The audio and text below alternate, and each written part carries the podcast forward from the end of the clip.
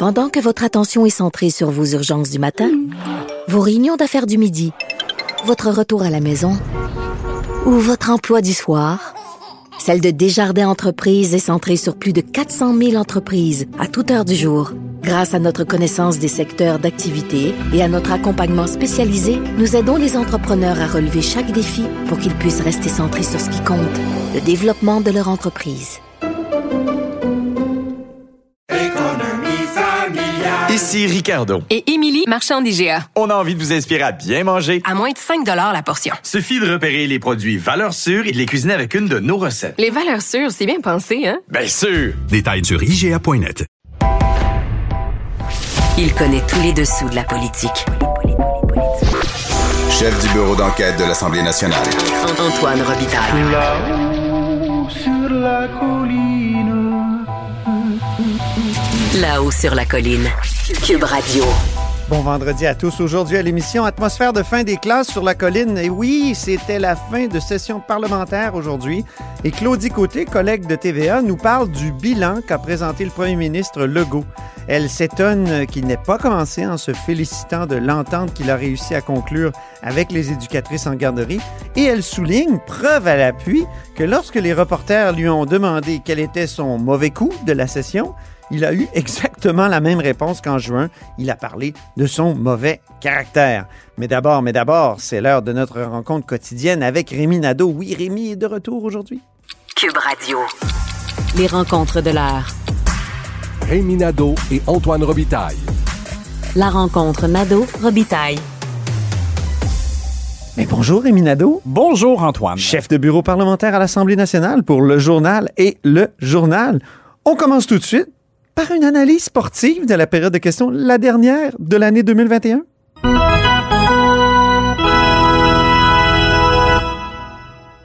Et en cette dernière période de questions, il y a eu un sujet récurrent?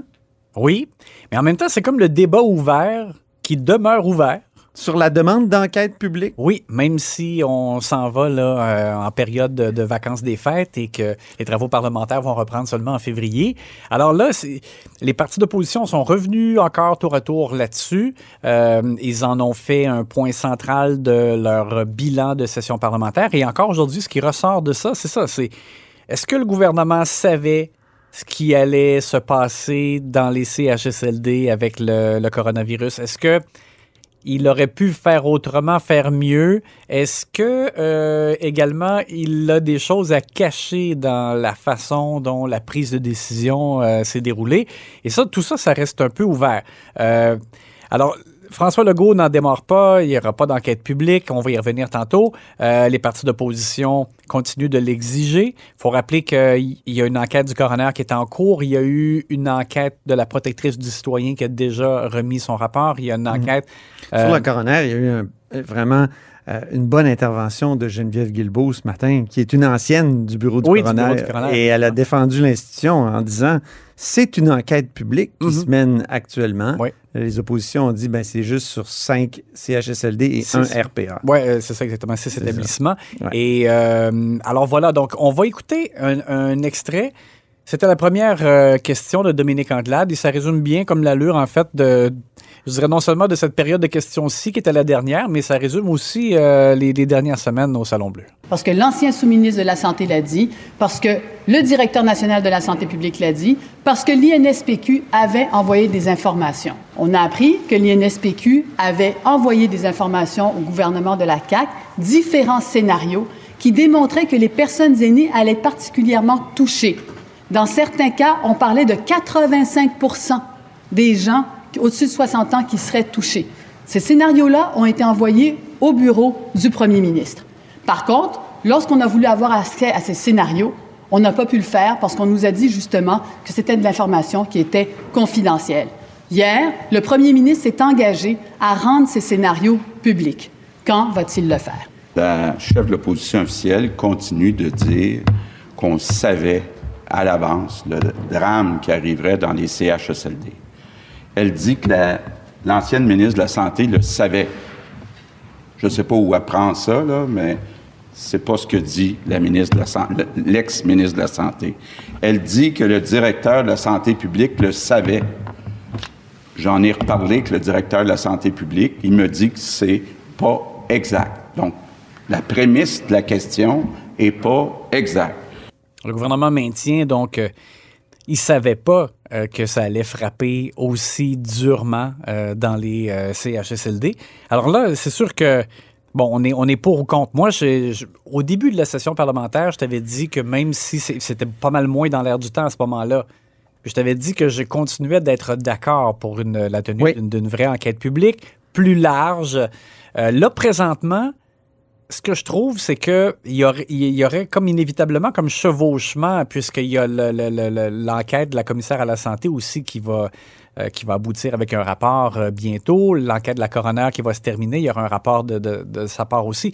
Alors là, je, La vérificatrice générale a annoncé Oui. qu'elle aurait euh, elle a tout un plan d'audit pour euh, la gestion de la pandémie. Alors là, puisqu'on est rendu où on est présentement, je te dirais que moi, je demeure, je vais toujours être un partisan de la transparence le plus possible, qu'on qu'on aille au fond des choses. Sauf que là, je trouve que peut-être qu'il faut peut-être attendre de voir les conclusions Ah, des enquêtes en cours pour voir, dans le fond, qu'est-ce qui reste à savoir exactement là où il y a encore des zones d'ombre et peut-être qu'il pourrait y avoir une enquête publique sur des aspects qui ont été soit qui sont demeurés obscurs malgré tout ou qui n'ont pas été euh, euh, Moi, je suis un touchés, sceptique. là, touchés par Ouais. ce, qui est Moi, je suis un sceptique parce que je trouve que c'est- un mandat impossible. Mhm. C'est impossible de circonscrire le mandat.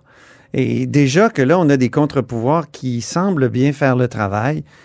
Il y a quand même des bons arguments pour une enquête publique. là. J'ai- J'ai j'ai un collègue qui me fait remarquer que la coroner se bute toujours sur le privilège parlementaire. Donc, Mhm. on ne sait pas ce qui s'est passé dans la cellule de crise. Ça, ça peut être, ça, c'est un bon argument. Ouais. L'autre bon argument a été avancé par Joël Arsenault, chef parlementaire du Parti québécois aujourd'hui, qui a dit que toutes les enquêtes fonctionnent en silo. On n'a pas Ouais. une, euh, une vue d'ensemble. Exact. Ça, c'est c'est, euh, des bons arguments. Mais Ça, parce que là, les, les limites des mandats de chacun font en sorte qu'il il y a probablement des, des trucs qui vont tomber en, en- en des cracks. là.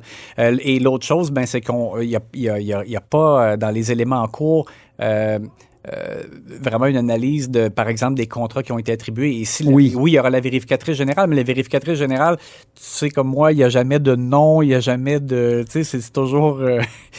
c'est pas ce qu'il y a de plus précis. Là.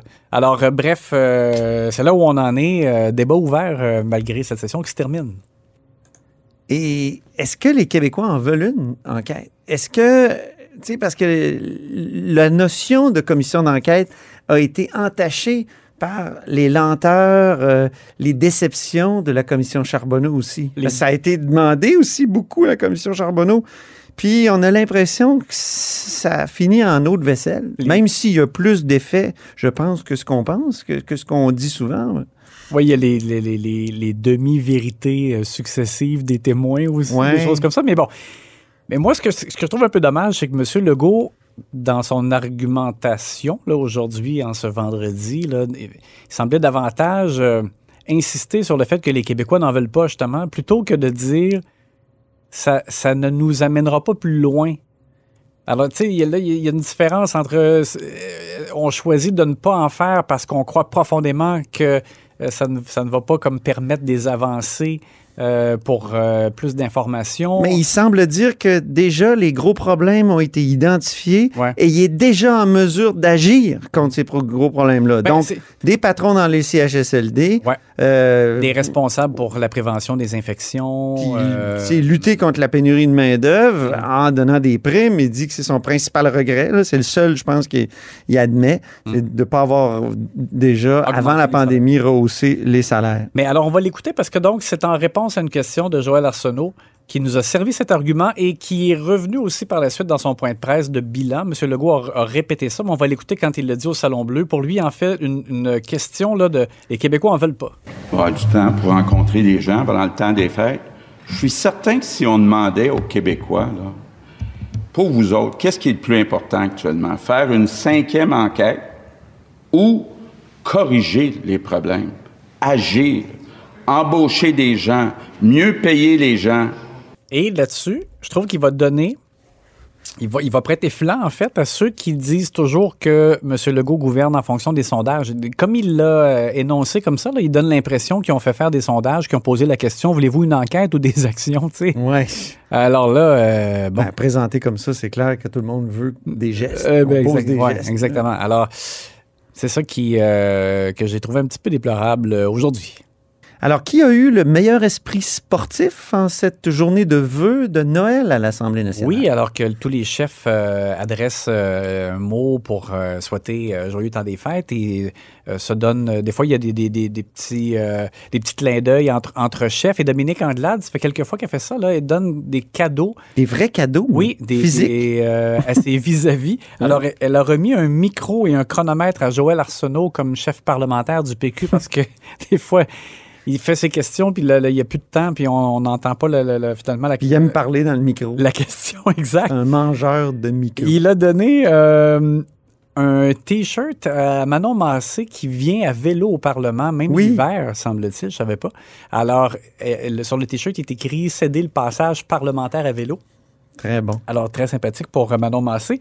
Euh, à Gabriel Nadeau-Dubois, qui va devenir père euh, en 2022. Alors, ça, c'est... Ah, c'est très bon. Oui. Alors, comme... euh, comment on appelle ça, là? Un- Bébé woke. Comme un cache-couche, là. Ah oui, Alors, il était écrit dessus « Bébé woke ». oui, très bon. Et euh, dans le cas de François Legault, elle lui a remis une pépine verte, donc, euh, pour faire euh, des travaux, mais dans le respect de l'environnement. C'est ça, pour creuser un tunnel. oui, c'est ça. Un tunnel C'était vert très, très bon.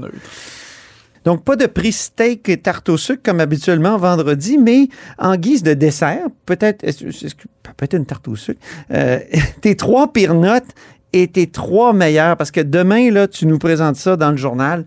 Je suis curieux. Un bilan de, de fin de session parlementaire. Alors, je, je regarde donc qu'est-ce qui, qu'est-ce qui est ressorti euh, de cette session et je mets des notes, là, donc de 1 à 10, là, comme un gérant d'estrade qui regarde la- la- la- le match hockey. Commençons par les pots.